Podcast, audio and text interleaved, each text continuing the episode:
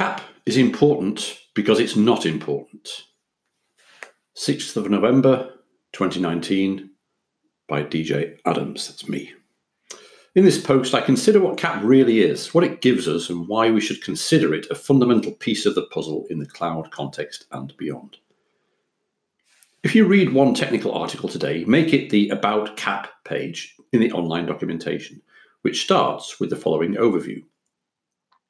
The SAP Cloud Application Programming Model is an open and opinionated framework of languages, libraries, and tools for building enterprise grade services and applications. It guides developers through proven best practices and a great wealth of out of the box solutions to recurring tasks.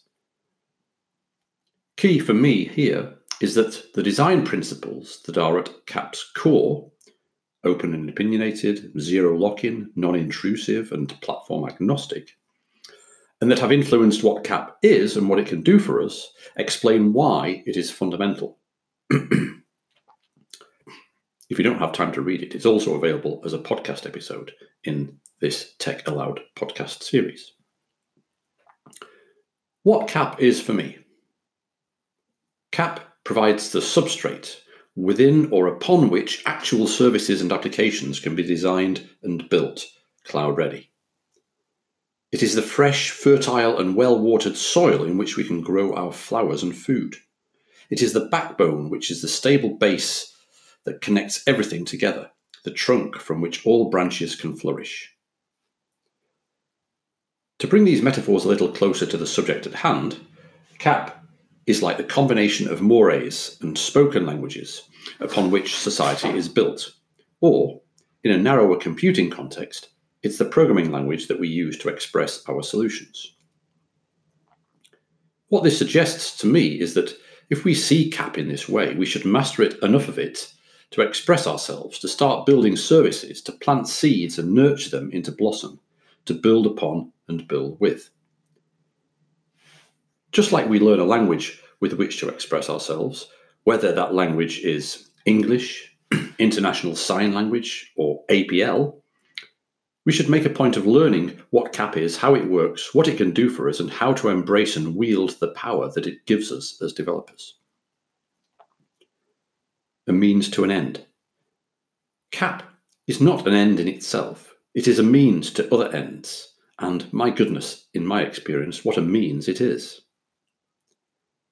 It's hard now to remember the times when the effort to create a functioning read write OData service was so great that proof of concept projects didn't even get off the ground. Now, literally with less than 10 lines of declarative code, you can spin up a fully formed CRUD plus Q OData service and what's more, adding custom handlers to augment the standard handlers is also only a few lines of code away. Similarly, I had never really seriously attempted mocking a business service from the SAP API Business Hub before, as the effort was too great. Now, with CAP, it's a matter of minutes.